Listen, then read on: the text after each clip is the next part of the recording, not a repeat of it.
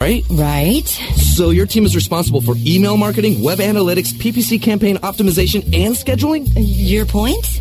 Why are you so relaxed? My team deals with five different solutions, tech support teams, and just as many invoices, and it's making us mental. What is it? Aromatherapy? Acupuncture? Why are you so relaxed? You just have to simplify your tool set and unify your team. Lyris provides totally integrated email marketing, web analytics, PPC campaign management, and calendaring functionality. It's all in one spot that provides a holistic view of all your team's efforts. And you get all of this functionality for $299 a month. So with Lyris, one company can do it all. I feel like I can cancel that acupuncture appointment already. To see how Lyris can simplify your life, visit Lyris.com or call 1-888-GO-LYRIS. Simplify, unify, and increase ROI with Lyris today. SES Chicago. Part of the show and come beat the tone. The Windy City, Chicago,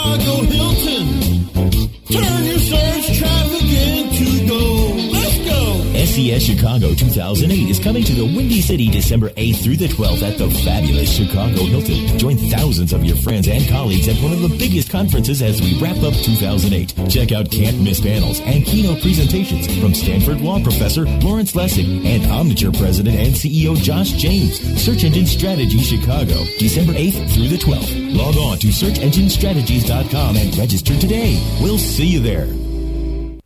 Dateline, Search Engine Strategies in New York.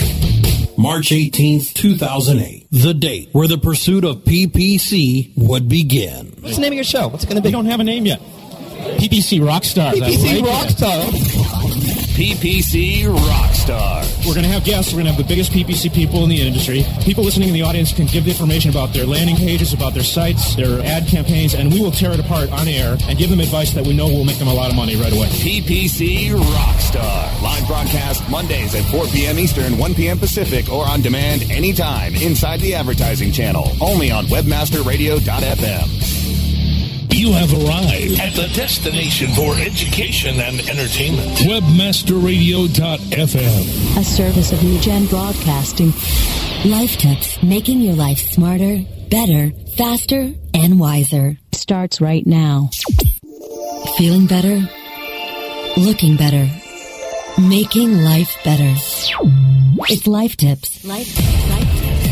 We'll explore the latest innovations, introduce you to the latest products, and bring you the tips from experts and environmental pioneers to help you lead a better life. Life Tips. Life Tips. Life Tips. Making your life smarter, better, faster, wiser.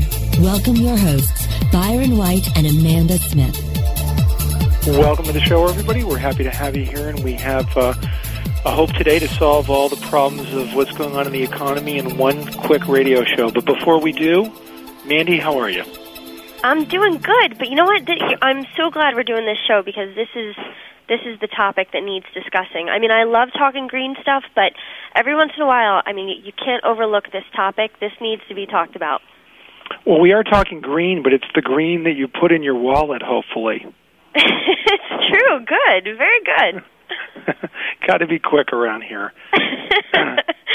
so now you're a Boston University student, Mandy. While we have you, uh, I was. I was. Yep, I got my master's at uh, my, my master's from BU, and that is my my alma mater. I love BU. That's why you know when when we said we need to find somebody who really knows their economics, I thought, well, we got to go to BU.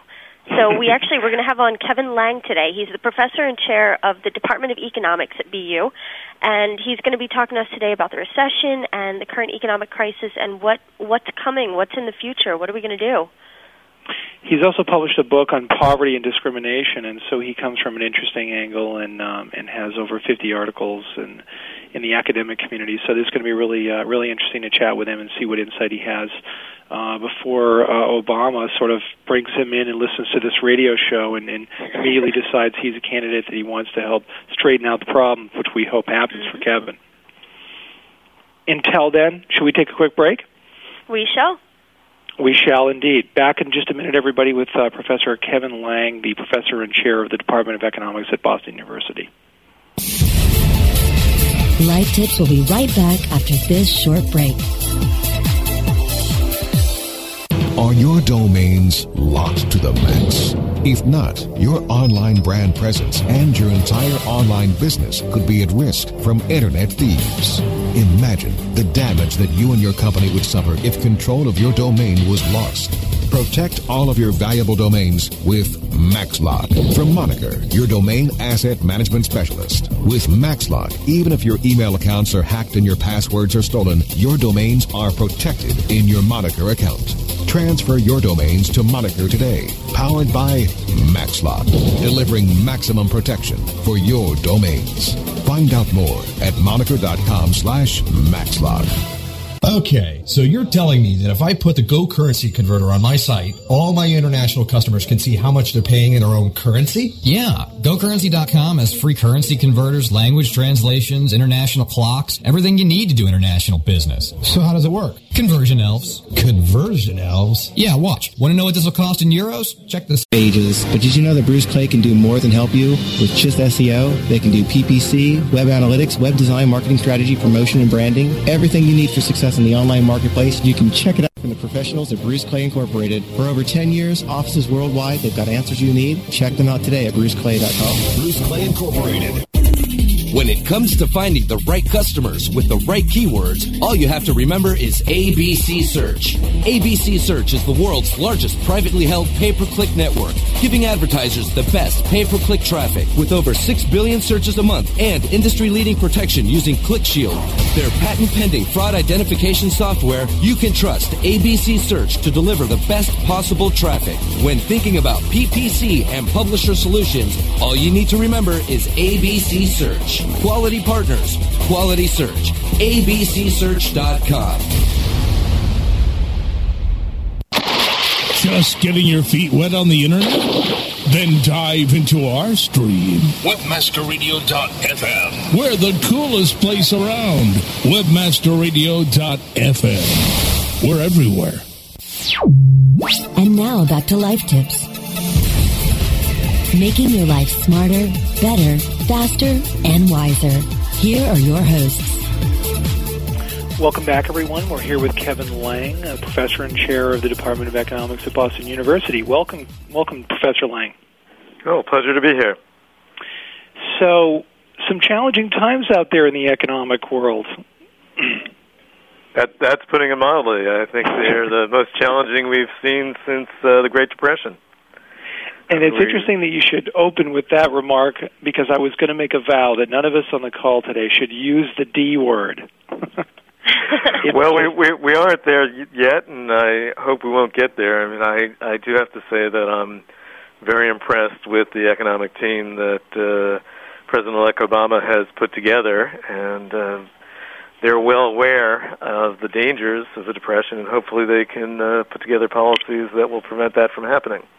No, There's so much I just turf that we want to cover here, um, and we're going to try to just be succinct in our questions and just get your thoughts and opinions on, on where we are right now and where we need to go. Uh, but let's just handle the the the, the automobile crisis, and, and let's challenge let's let's challenge you with that. What's your take on where we are uh, right now, and whether we should bail out the automobile industry in the U.S. here? Well, I I think they're.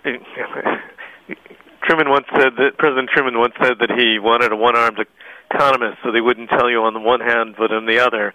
But that's exactly what I'm going to do. I mean, there's a there there are two sort of sides to this this issue here. Uh, in the short run, uh, you know, obviously, if any of the big three fails, let alone if all three of them fails, uh, there are going to be extreme ramifications in terms of what that means for, for the labor market, uh, particularly for unskilled workers. And so lim- limiting the extent of those layoffs is, is clearly important.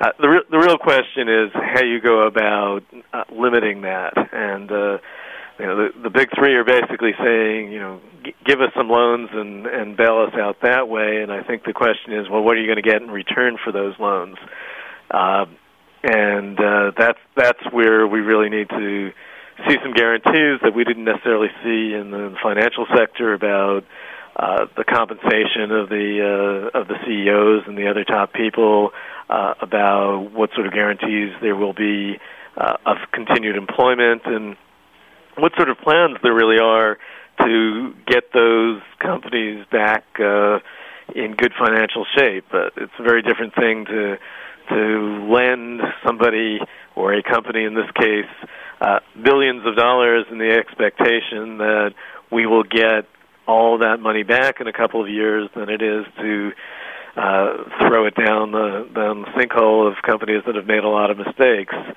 And so that's on that's on the one hand, and the other hand, uh, the big concern for all all these companies and all these bailouts is, uh, you know, most most of us make financial mistakes. We live with our financial mistakes, and if we have a policy that says you know, some companies are, are just too big to fail, then there's a risk that uh, there's no reason for them to do anything except behave in very risky ways that, that pad the salaries of the uh, chief executives when things go well and cost the uh, public when things do not go well. So I think whatever we do, we have to make sure there's a real cost for the people who made the bad decisions. Hmm.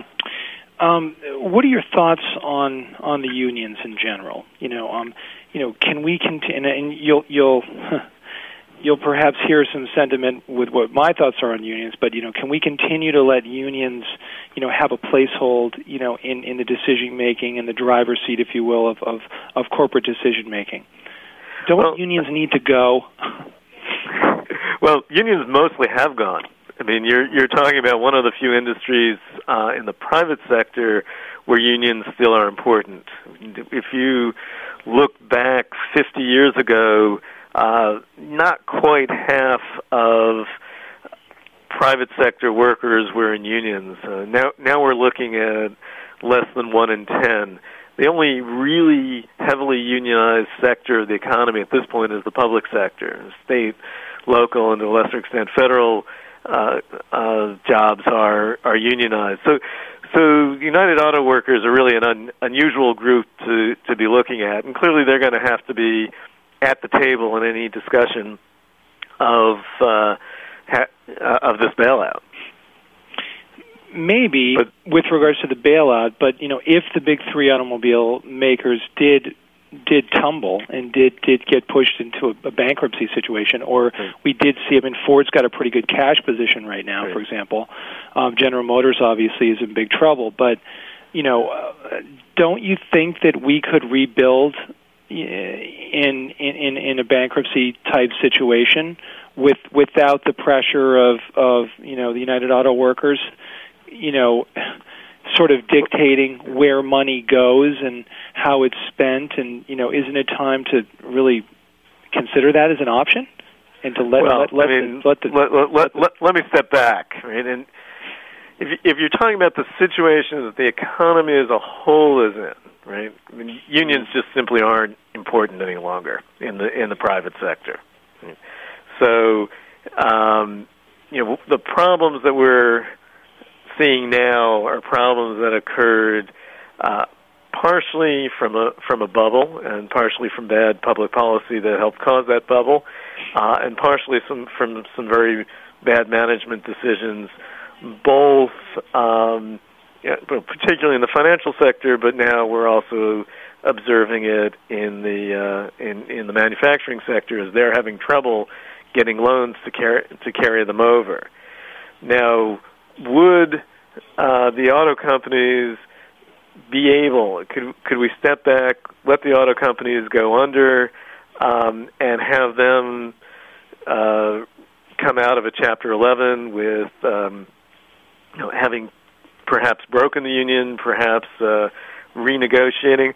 I, you know, it's it's very hard to say whether that in fact would happen. The fact that they would go into Chapter 11 would, of course, uh, mean that they would no longer uh, that they would be in a position to renegotiate the contracts, uh, but uh, whether they would succeed, they're still dealing with a powerful union. Uh, now, could somebody come along and buy the assets of the of the big three and create a new company? Uh, I don't know. That that seems awfully challenging to me.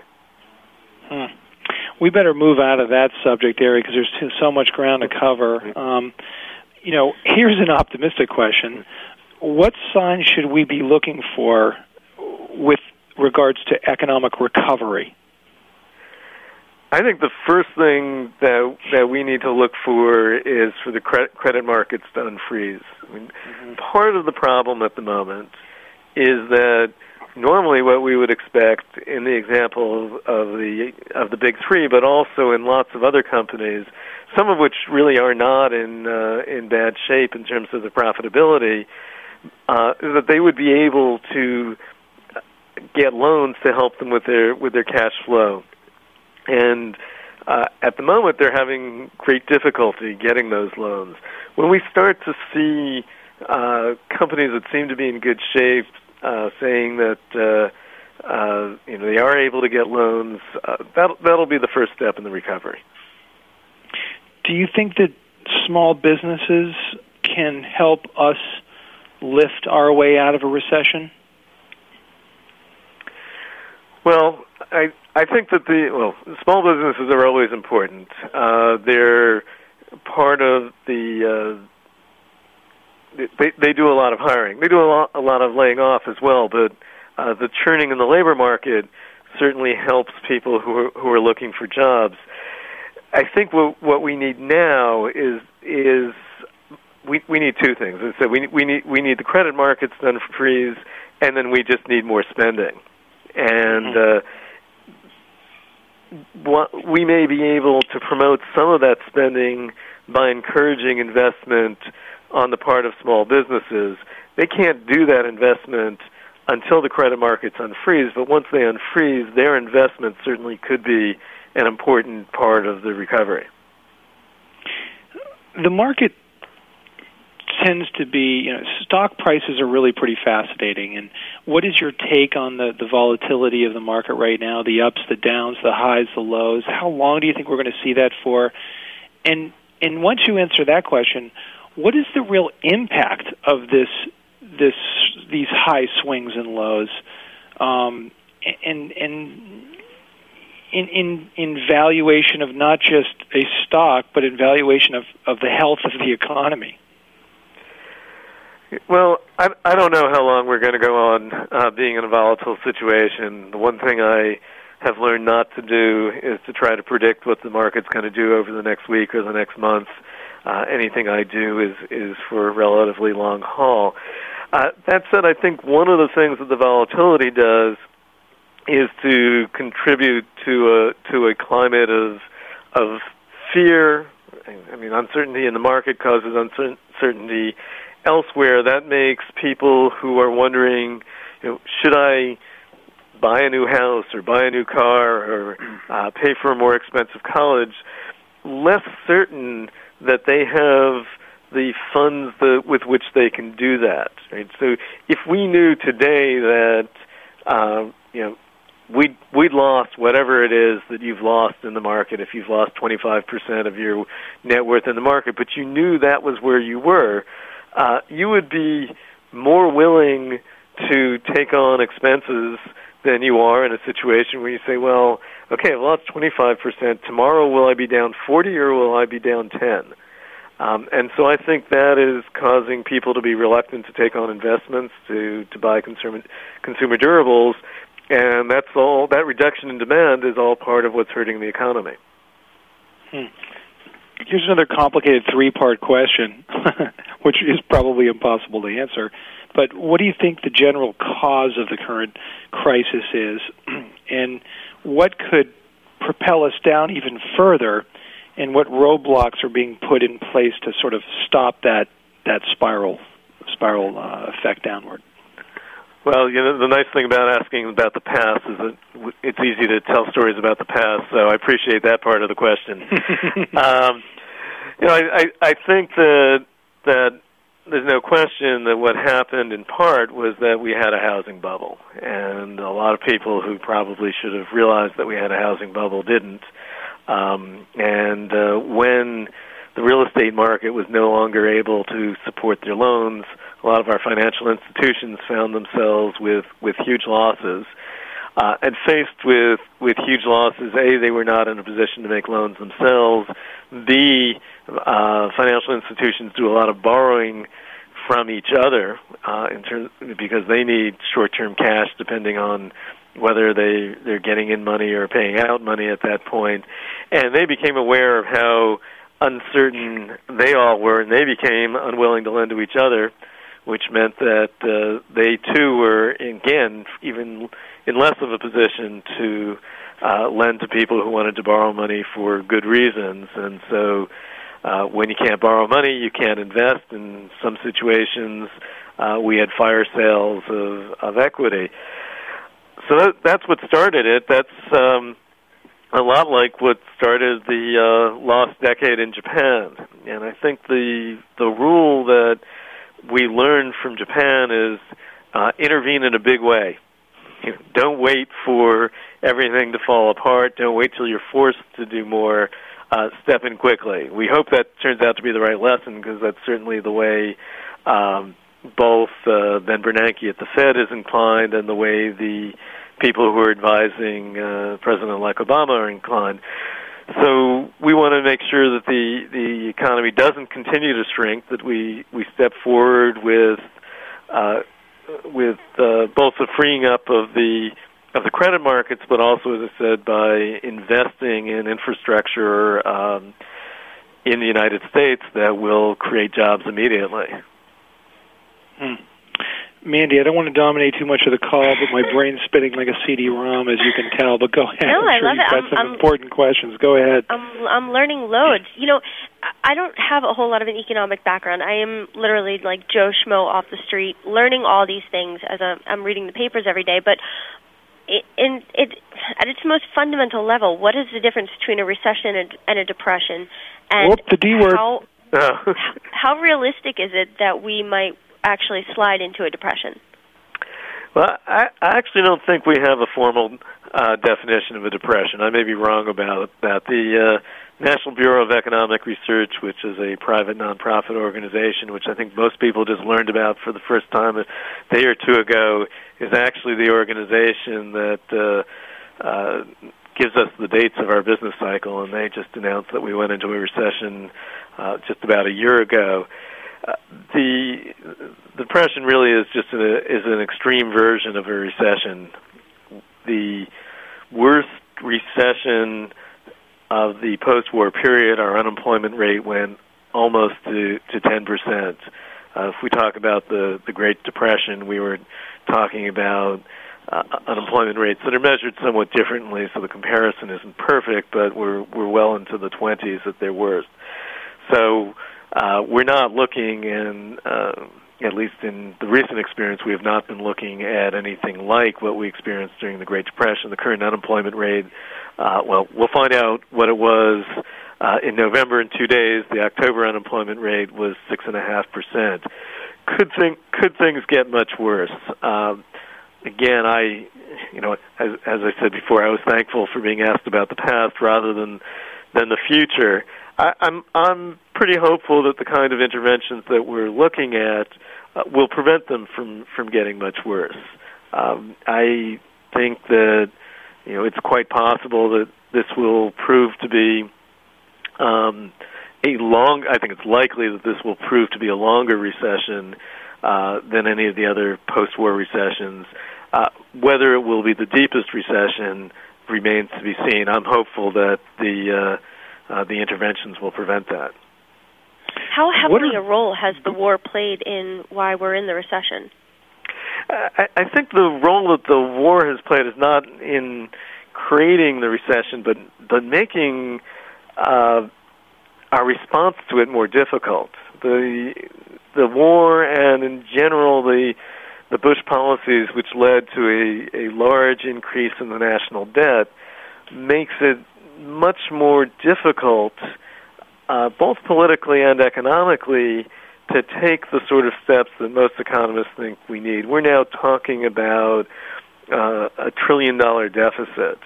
Uh, when when you when you're doing that on top of a accumulated national debt of 10 trillion that you feel you should be bringing down, not increasing, that restricts your your willingness to to intervene in the way that I think most economists think we need to.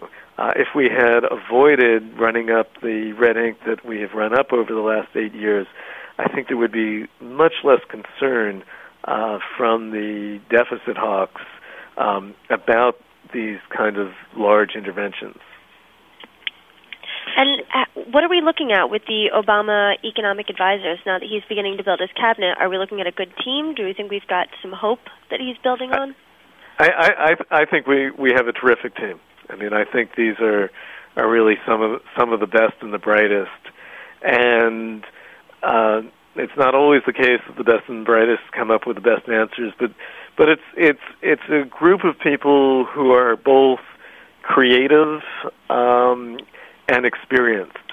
Uh, they they are capable of looking at this and saying, "This is pretty much we're on uncharted ground now." I've been talking as if I really know what's going on, and I think I should emphasize that none of us knows exactly what's going on. As economists, this is a fascinating period to watch.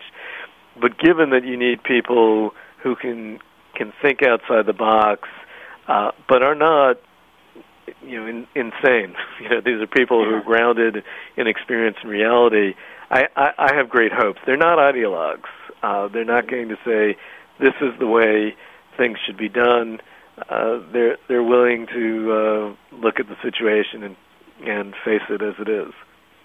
Good. Well, I mean that makes me feel a little bit better. How about you, Byron? Uh, I'm going to wait till the end of the call before I assess how I feel. we haven't gotten enough data yet. Um, what what do, what are your signs of uh, of uh, of of optimism for returning to investing in the in the market right now?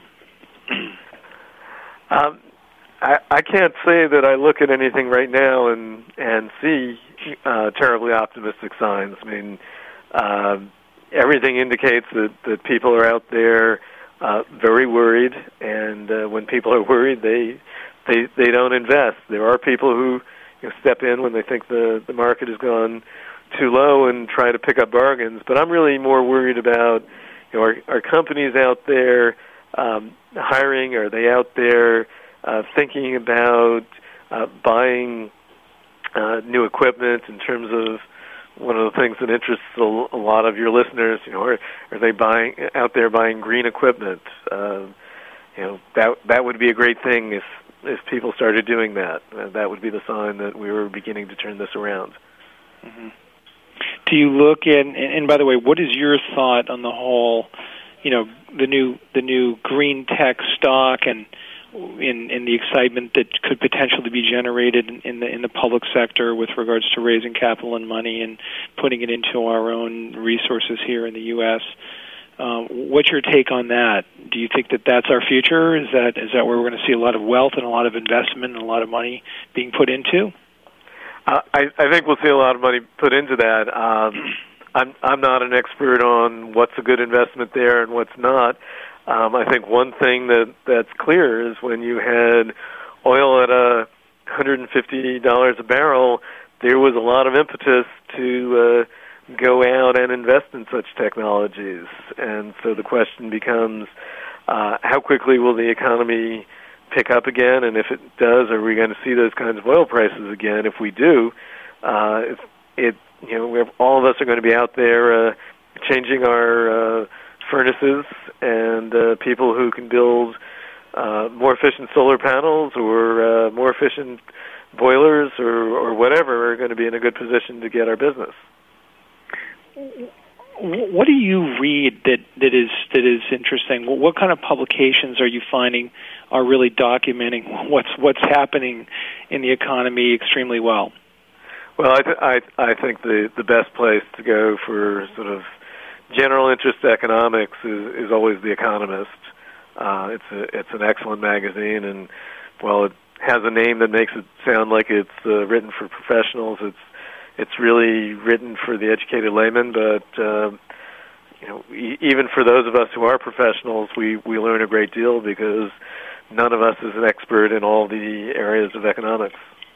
How about websites that you might track and find interesting, and and uh, particularly from the global perspective? You know, I I, I, I confess that I, I don't follow a lot of the blogs. There are a couple that I uh, tend to go to um, on and off when something comes up. There's a site I forget what it's called. It's run by Brad DeLong uh, at at Berkeley. Um, he's a he's a wonderfully interesting guy, uh, and he he tends to be um, on on the left. There's um, uh, one that tends to be uh, more on the libertarian side called uh, Marginal Revolution, uh, which you know again, if you're trying to get uh, different perspectives, those are uh, people with very different political perspectives. Let you see um, a broader range of views. Hmm. And how low do you think the Dow is going to go? I wouldn't dare answer that one. I hope not lower. do you a wise gentleman indeed? Um, you know, do you do you have any prediction with how long? Well, or, or what what are your fellow economists saying with regard with regards to when this supposed recession that we're in may end? We've heard some rumors I, I think spring the, and, and fall, and I'm not sure how they calculate that. And maybe you could give some insight into the overall concept of predictions and how long this could last, and whether there's any validation for anything anybody's saying out there.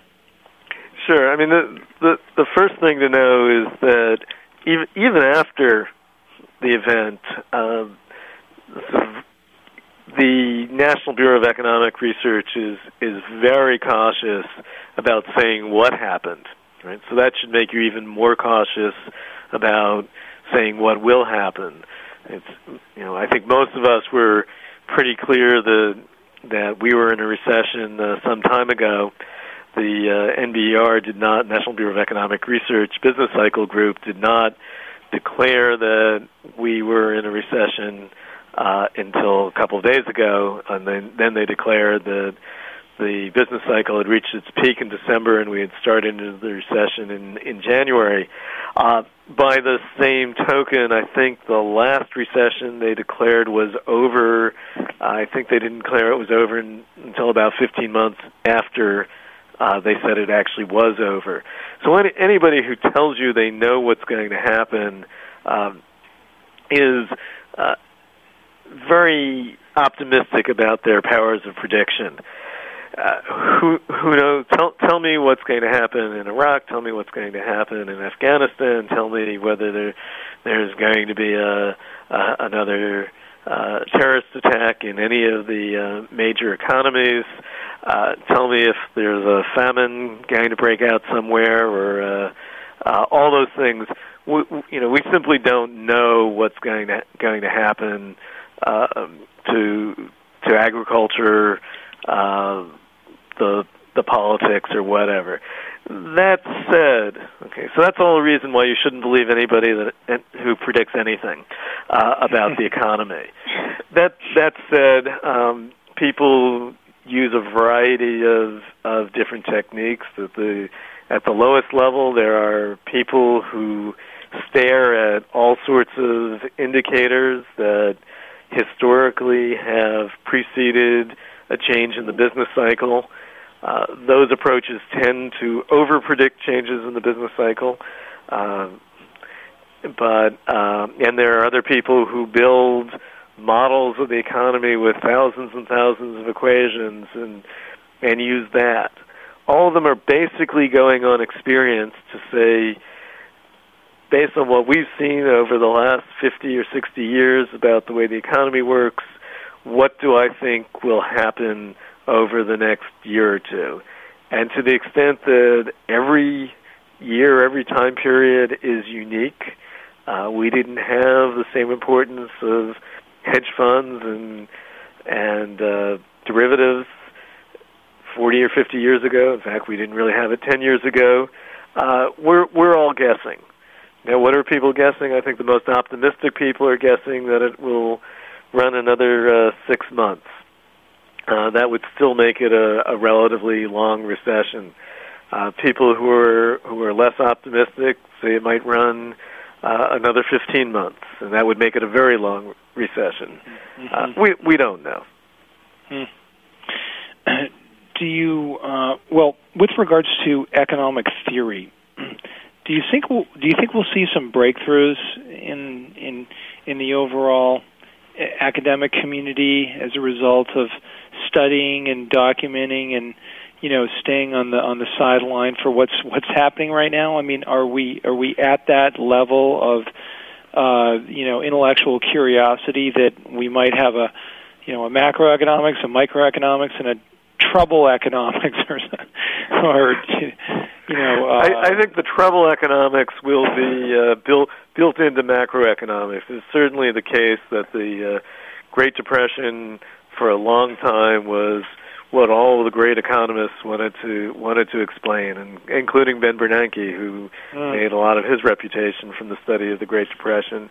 Mm-hmm. Uh, the the nineteen uh, the oil shocks of the 1970s made us really rethink how we thought about macroeconomics, and I strongly suspect that uh, whatever happens over the next few years, together with the experience of Japan during their lost decade, will cause us to do uh, yet yet more rethinking about, particularly how what's happening in the financial sector affects uh, production of goods in the economy. One final question from me, and then we'll probably need to wrap up today, unless Mandy's got some other questions. But China, um, we owe them a lot of money um, as a result of our, our financing uh, uh, challenges. Um, what are your thoughts on that economy and and and, and its and its potential influence on on the U.S. economy? Well, I mean, it, it, there are a lot of things that one might talk about. I mean, one is I, I do find it worrying, more worrying than most economists do, that they own so many dollars. It, it gives them a great deal of potential uh, political and economic power. That said, I, I know that most of my colleagues have a more sanguine view, uh, largely because it also makes uh, it in China's interest to, to make sure that our economy does well. They don't want to see the dollar lose a great deal of its value. Uh, in fact, it's actually gained value in this uh, current crisis. Mm-hmm. Um, you know, uh, the the longer run, I I I have been around long enough to remember when the big issue was whether when Germany was going to surpass us, then it was when Russia was going to surpass us, then it was when Japan was going to surpass us, and uh, these growing economies uh, do do run into trouble. Uh, they have difficulties. Uh, I mean, there's a lot of inequality developing in China at the moment. The growth is based on a very high rate of savings, and so I don't think it's inevitable that uh, they will maintain the high rates of growth that they've been ma- maintaining. That said, you know, after a lost decade in Japan, they are they are coming back, and I would expect that China will continue to grow as as will India. Uh, the United States will not maintain its economic supremacy in the long run. That's uh, history just shows you don't get to do that. Mm-hmm. Professor Lang, really fantastic having you on the on the show today. Um, and uh, you know, uh, should we be slightly optimistic? Should we keep believing in America over here? Is it? Are we going to be able to pull ourselves out of this one? What's your final take? Yes or no? Oh yes, we will pull ourselves out of this one. And the and the really important thing I would say about being optimistic is for all those people uh, who are in the situation that Amanda was in a couple of years ago, who are looking for jobs. There are jobs out there. Keep looking. It's going to take longer. It's going to be a little harder, but in the end, it's the optimists who win the day. Good advice. Appreciate your time, Mandy. Have we gotten a positive vibe enough for you in this call? I do. I feel better. I, I'm a little calmer. Thank you so much. I, I think you know, great advice all around. Well, it's been a pleasure. I've enjoyed it. Professor Lang, thanks for being on the show today. Hope everybody enjoyed a, uh, some some keen insight here from one of our fine universities, Boston University here in Boston, where we are. Until next week, everyone. I hope your your economic life was a little smarter, Better faster, and greener for your wallet. greener for your wallet. Okay, well that, that works. Thanks again uh, for listening, everyone, and uh, sorry about the uh, interruption of the show earlier. Thanks for tuning in. We'll see you next week.